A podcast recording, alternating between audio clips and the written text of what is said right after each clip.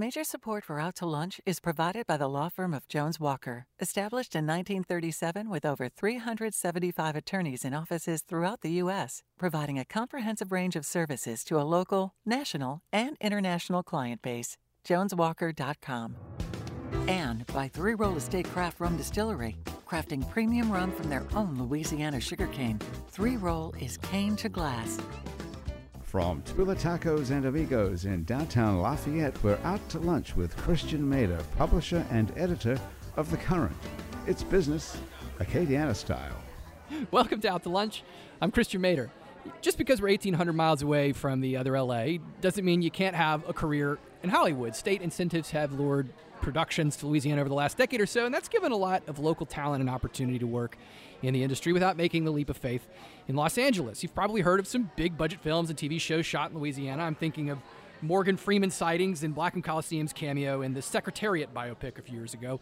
Uh, Hollywood's venture eastward has given expat talent a reason to come home without giving up their day jobs. You might know my guest uh, from appearances in True Detective, Cedric the Entertainer, and she's uh, a writer and host of My Amazing Cheap Date New Orleans. Amy Bressette McKeon is an actor and writer born and raised in Lake Charles, and she specializes in voice acting and is known for really disappearing into her character. She does a lot of voiceover work, and you've heard her characters on Duck Dodgers in the computer game EverQuest. Uh, Amy Bressette McKeon, welcome to Out to Lunch. Thank you so much. Uh, movie magic is one thing. How about something a little more up close and personal? Stand up comedy is a tough game to crack into, so it helps to have a solid hook, like a Jedi Mind Trick. My guest, Flip Orley, is a comic and a hypnotist. Flip got interested in hypnotism at an early age. Later, honing his techniques with some psychology courses at the University of Arizona. Uh, since then, he's made a career billing himself as America's premier comic hypnotist. He also develops audio downloads for the clinical applications of hypnotism. You can get tapes of hip, a flip, coaching you through stress management, weight control, and working on your poker game. Flip tours nationally, but lives right here in Lafayette. Flip Orley, welcome to Out to Lunch. Thanks for having me. Yeah. Amy, so you grew up in Louisiana, you make your sojourn to Lake Charles, you come back here about the time where we're actually starting to see this industry sort of begin locally. So I'm curious, like when you made your trip over here, were, were you pretty confident you'd be able to continue your career, or was that sort of its own sort of leap? You weren't sure if you were leaving it all behind.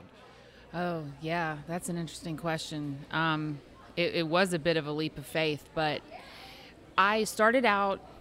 I grew up in Louisiana. I grew up in Lake Charles, and when I was 19, almost 20, I decided to move to LA. I got started.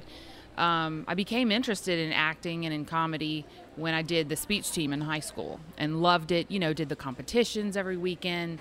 Just fell in love with with doing plays that had multiple characters. So I had one that was like 10 minutes, 13 characters. One that was 10 minutes, 24 characters, and I loved that. So eventually, uh, I was going to theater school up in uh, Northwestern in Natchitoches, Louisiana.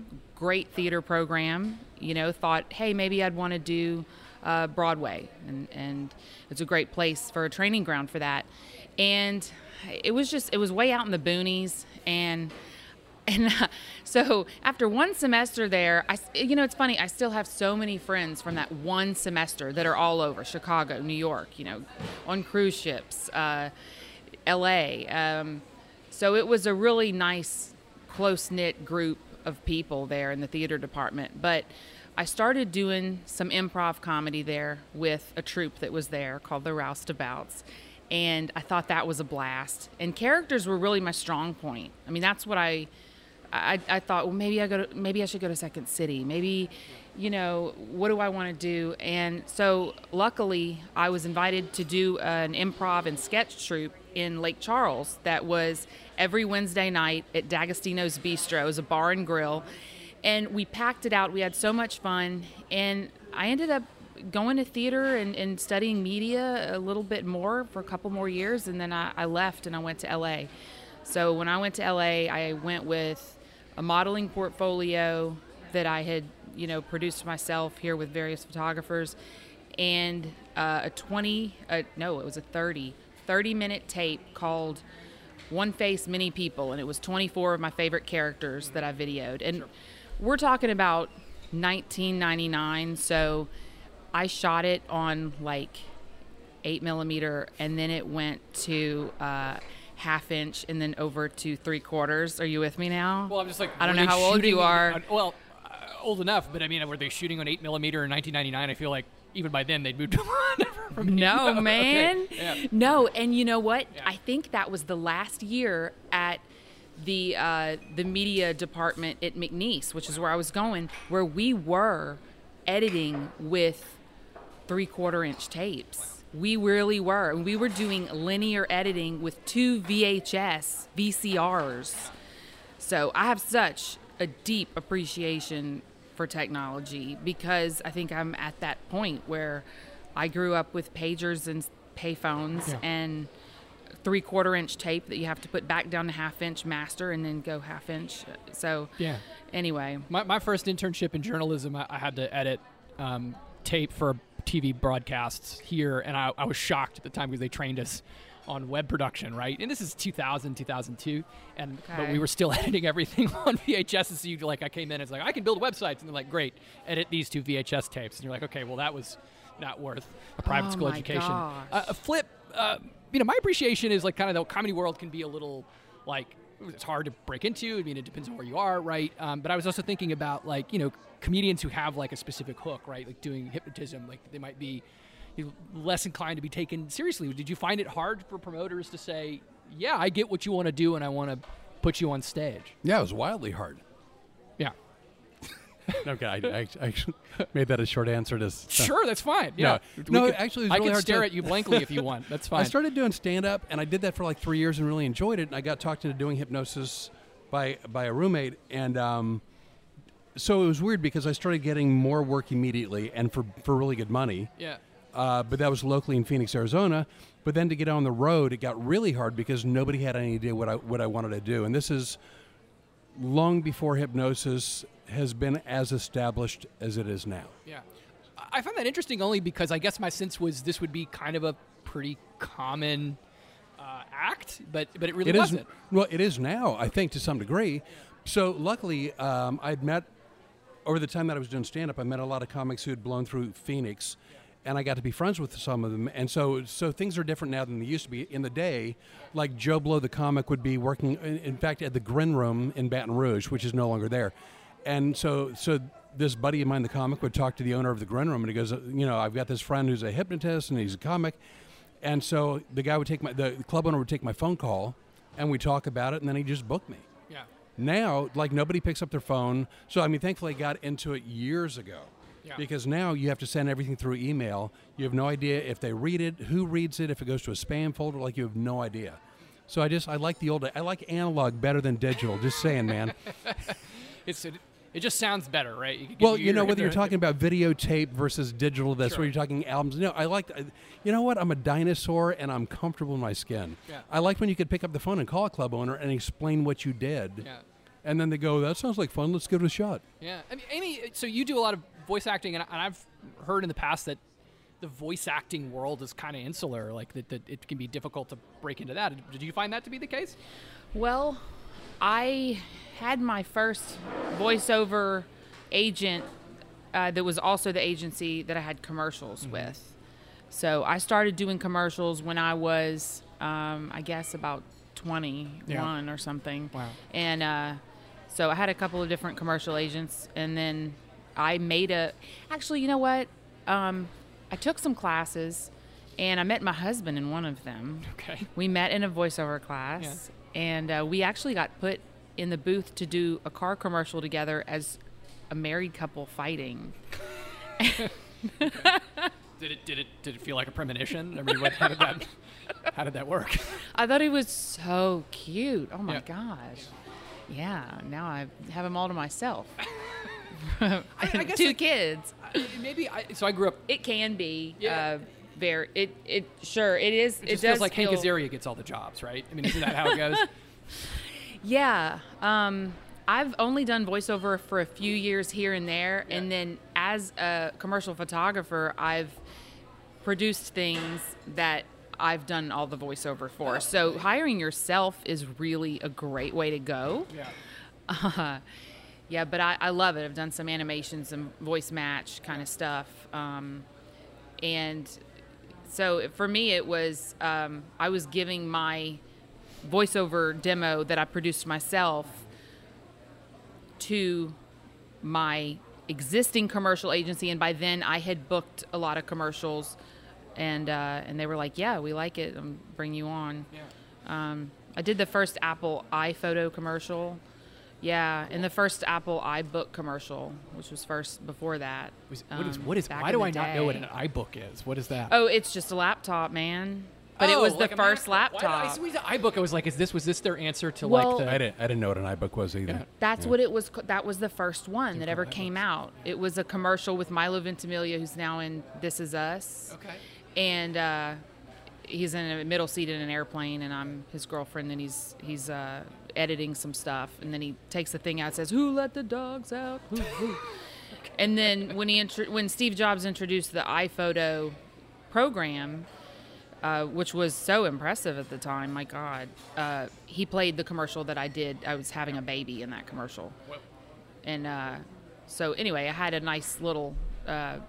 I I really enjoyed doing doing commercials, Yeah. and I, lo- I love I love voiceover. It's a good time. I'm actually about to do my first audiobook ever, Okay. and I'm so stoked. Yeah. it's a beautiful book. Yeah. Um, uh, you know, Amy, you're talking about like you know having agents, like the, the things that you need to do to get work, right? In in the industry, certainly it, it does help to to book yourself. I can appreciate that. But but Flip, I mean, are, are you working through an agent, or are you, you at this point just kind of like a homegrown operation? How does that work for you? You know, so initially I, just did everything myself, and then um, and then I, I was introduced to a manager in New York. Here's the deal: I've never liked. I, I'm a really bitter, angry person, but in a really fun, lovable way. I was about to say you seem affable. Oh I my mean, goodness! Yeah. I, yeah. I, So you hide it well. It's a nice combination. So um, I had seen uh, the movie La Bamba. This goes back years ago, Okay. right, with Ritchie Valens. Familiar. And um, and so the manager in that movie became like a father figure, and, and like the, it was a really close personal relationship. Yeah. And I just thought, well, that's not that's not like that. Agents and managers are horrible, and all they are, they're you know they they, they only want to book people that are easy to book. They don't want to work for their money. And uh, and so I was really like I just thought that movie was was BS, right? Yep. So then I was introduced to this this manager in New York, and he became like a father figure. Okay. And he was everything the manager in La Bamba was, and I, I was I was so wrong. People like that existed, so he booked me all over the country in parts of the world, and uh, got a, a um, uh, pilot for FX, Okay. and uh, moving to theaters and all kinds of stuff like that. So that was amazing. And then and then sadly he passed away uh, from cancer, and I never had the heart to replace him. I, like I couldn't emotionally move someone else into what was his job. Wow, wow. So, so I, I'm guessing like you're this, you're this, this is you've kind of taken on that role yourself. Then I mean, to the Yeah, and I extent that hate you it. needed it. I absolutely I hate the business. I, I, I honestly the business of show business is horrible. Hmm. I like being on stage. Sure. Like, and I never wanted to be on TV. I don't want to be in movies. I wanted to be a live stage performer. I wanted to travel around the country and do live shows for live audiences. Wow. That's all I've ever wanted to do. Yeah. So you're managing yourself right Yeah. now. I find that it's so tough to have any sort of negotiation. I, I want to be the talent. I, I mm. don't want to have. You can't negotiate for yourself. At all.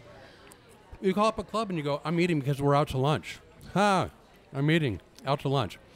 anyway, but it's really hard to call it like a club owner and they go, "I'm going to make up the money, whatever it is." They go, "We're going to give you hundred dollars for the week," and you go, "I'm really good. I want ten thousand. And then they go, "Okay, we just won't book you." Yeah. So, but when for whatever reason, I don't know how or why, but when you have a manager or an agent call, they have more leverage, they have more negotiating ability. It's just you can't represent yourself in a way where you have any kind of negotiating kind of leverage. You're listening to Out to Lunch. I'm Christian Mader. I'm talking with comic hypnotist Flip Orley and actor writer Amy Bressette McKeon. Amy, you said you're that's the part of the gig that you don't particularly like, but I mean, it sounds like just with all the irons you got in the fire, right? I mean, the, that, that you kind of excel at sort of the entrepreneurship side of it. I mean, so what is it that makes it uncomfortable for you? I, well, I don't negotiate for myself. Okay. Um, when I have worked as a photographer, I, I do, of course. Yeah. And, but as an actor, I've always had a manager and an agent. Sure. You know, there are times that maybe somebody asks you to do something and, you know, they're friends of yours and you can have those conversations and everything, but you want you want somebody who's your yeah, you've got to have somebody negotiate for you and and and, and rep you. Otherwise, It, it strikes me that you would still, most people who are trying to break into the industry would still probably need to go to the coasts to find someone like that, right? I mean, do, like are people springing up Oh. managers and agents and that kind of thing in, in Louisiana now? Oh yeah, yeah. So when I was in LA, uh, I was first with William Morris yeah, okay. for Mega agency. a few years. Yeah, that Yeah. was my first agency. It was Yeah. kind of neat how that came about. It actually was from that tape.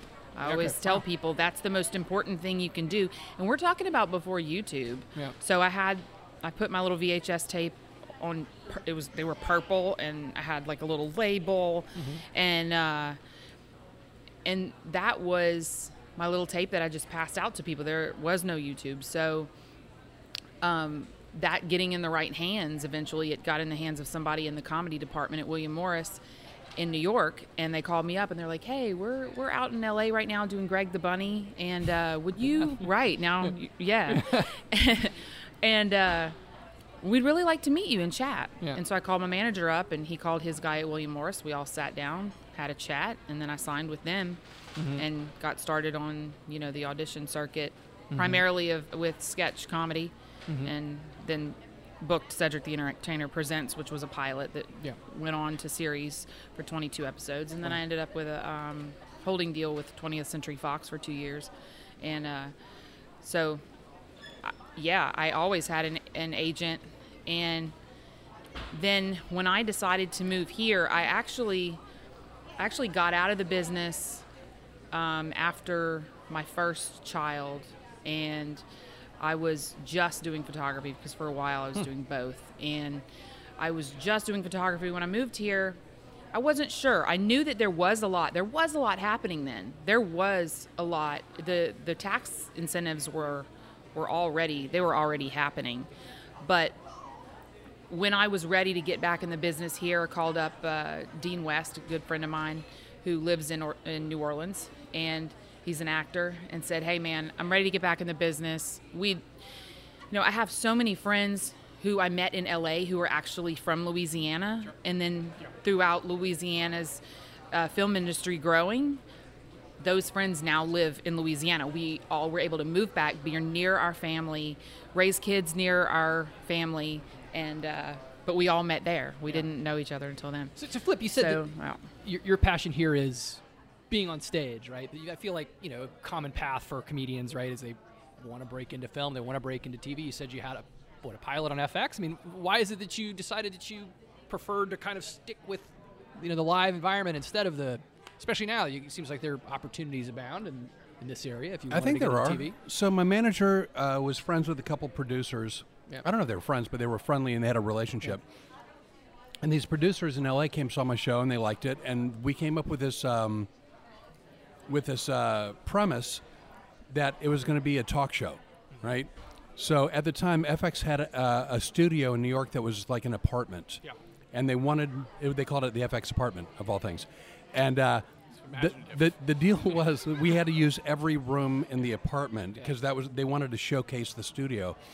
So what I would do is we'd have a studio audience that would be almost like a comedy club. It was sort of cabaret style with people on in tables and chairs, and I had pre-hypnotized like a number of the people in the audience, and then I would bring them up to you pre-hypnotize them. yeah.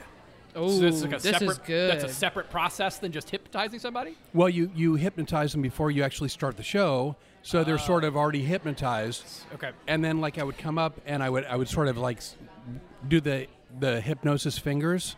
Right. I'm kidding, but it, like ooh, that, that that's the international. So you need like a bell, right? I mean, isn't there usually some yeah, sort some signal? kind of some kind of a signal. okay, yeah. And then Banana, and, and right? so yes, you can, Afghanistan, Banana So uh, so then like someone would just like their eyes would flip up in their heads and they they'd sort of slump over, and you go in a moment as you open your eyes. When your eyes come open, you're going to be like the Queen of England, and I'm going to interview you on my talk show. Yeah.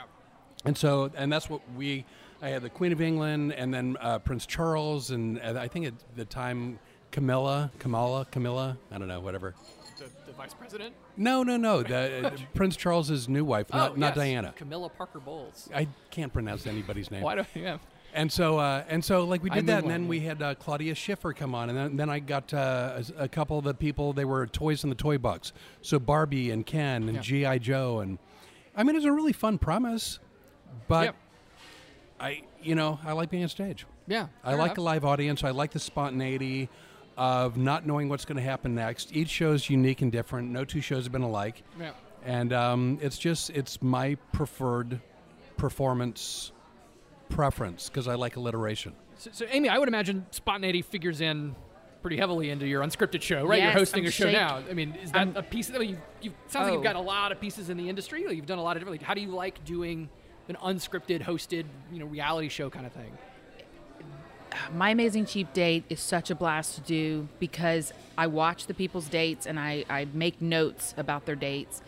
And I have sort of a script, but so much of it is improv. And I find that that's my favorite way to work too is is improv. I mean, that's where it lives. It's nice and fresh. I have a co-writer, Jeff D. is he's a comic, and uh, we write together. And sometimes we don't go over our notes beforehand. We go over it when I'm in the chair Yeah. because the chair when I'm shooting in the chair.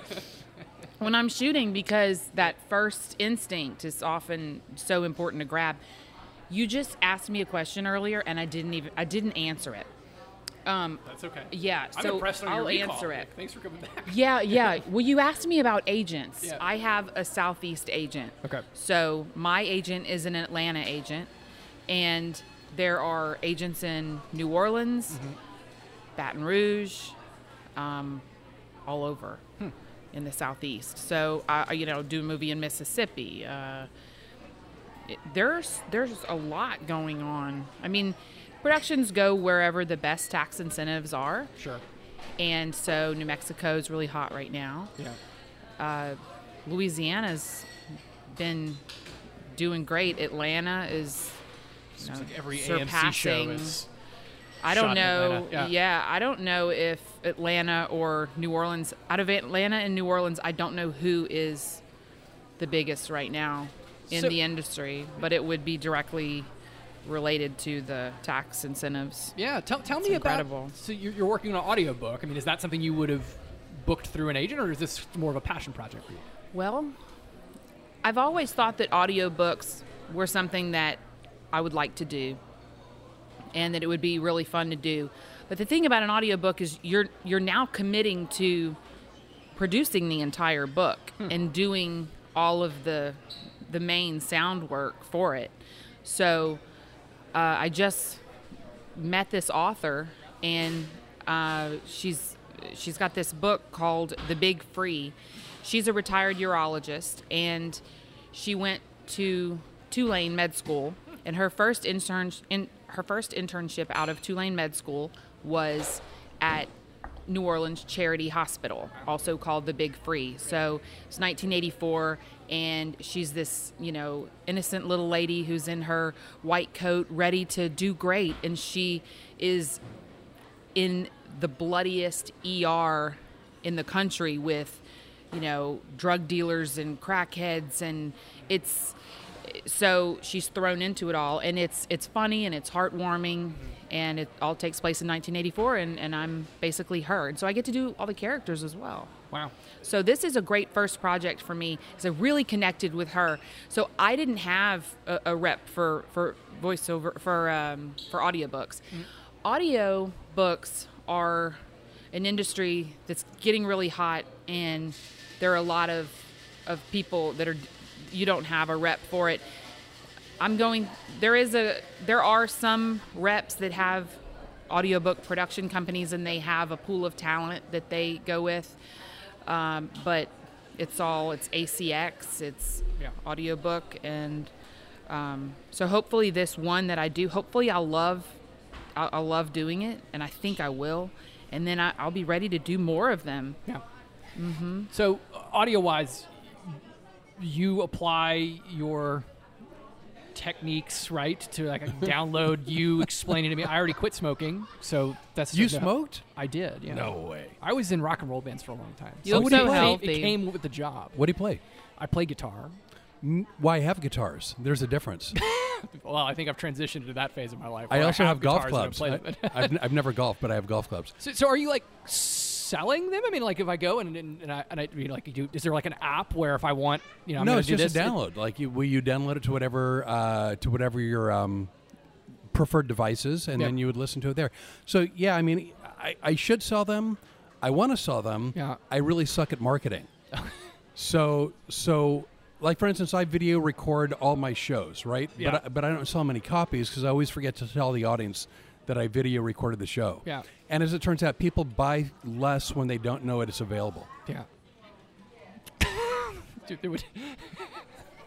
It was just too dry. Um, so, wait, so if I wanted this, I mean, would it go to your website and it's like, Yeah, but I'm still like, I, I understand you said already that you were bad at marketing, but I'm imagining that somebody was saying like, well, man, I want to quit smoking, and this guy's got a solution for me. I mean, is it that you're you're actively? it- Do I have to just sort of happen upon it because I'm interested in your your comedy, a- or do I happen upon it because I'm a smoker and I'm desperate? As of now, Google you just have to happen upon it due to dumb luck. okay. Or because you heard out to lunch, or because you were at a show. No, not even that, because I don't even mention them at the show. Um, so you have to, or you, if you're a psychic, then then you would know to look. So, if- stop a sense to smoking. sol- yeah, sure. Stop smoking. Control weight. Reduce stress. Yeah. Sleep better. Relaxation. Here's a funny one. I, I wrote a script and then recorded a stop procrastinating audio, uh, but it took me 10 years to get it made.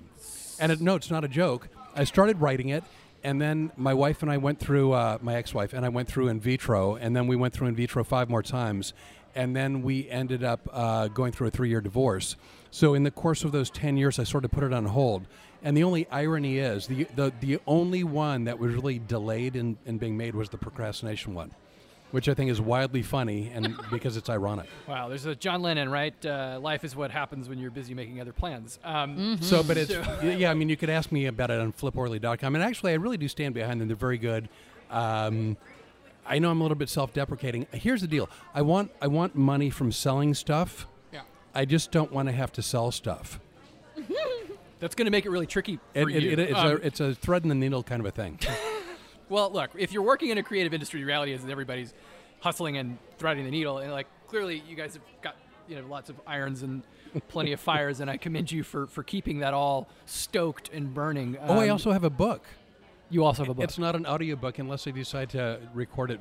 Hey, man, let's do it. But uh, so I We're all about connecting people here. Yeah. my, my, li- my life is uh, oh, oh, you know what i'm going to keep it uh, edit friendly my life is an s show Okay. right Yeah. and so things happen like almost all the time so I, I wrote a book called just now and it's just like a collection of 115 120 stories of just weird stuff that happens to me Yeah. and i'm now writing the sequel Yeah, well, you know, I like to think about the lunch as something. It's just like a series of weekly weird things that happen to me. Um, um, Flip, Orley, and Amy Bressette McKeon, thank you for joining me on the show today.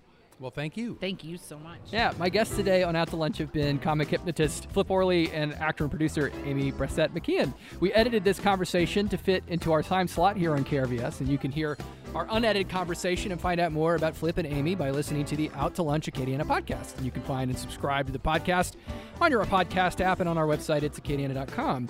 Out to Lunch is a production of INO Broadcasting for itsacadiana.com and KRVS 88.7 FM. The producer of this show is Grant Morris. Our technical producer is Eric Merle. Today's show is engineered by Aaron Thomas. Our associate producer is Molly Richard. Our researcher is Leah Urdialis. I'm Christian Mader. I'm editor of The Current, Lafayette's nonprofit news outlet. For stories deeper than the headlines, head over to thecurrentla.com and sign up for our newsletter. I'll see you here again next time for more business and conversation on Out to Lunch Acadiana. Bye bye. Out to Lunch Acadiana is recorded live over lunch at Tula Tacos and Amigos. Tula Tacos and Amigos offers street style tacos, margaritas, and an open air courtyard on Jefferson Street in the heart of downtown Lafayette. Major support for Out to Lunch is provided by the law firm of Jones Walker, established in 1937 with over 375 attorneys in offices throughout the U.S., providing a comprehensive range of services to a local, national, and international client base. JonesWalker.com. Mitchell Foreman wrote and performs all the music on Out to Lunch. You can hear Mitchell's music anywhere great jazz is sold or streamed, and at mitchellforeman.com.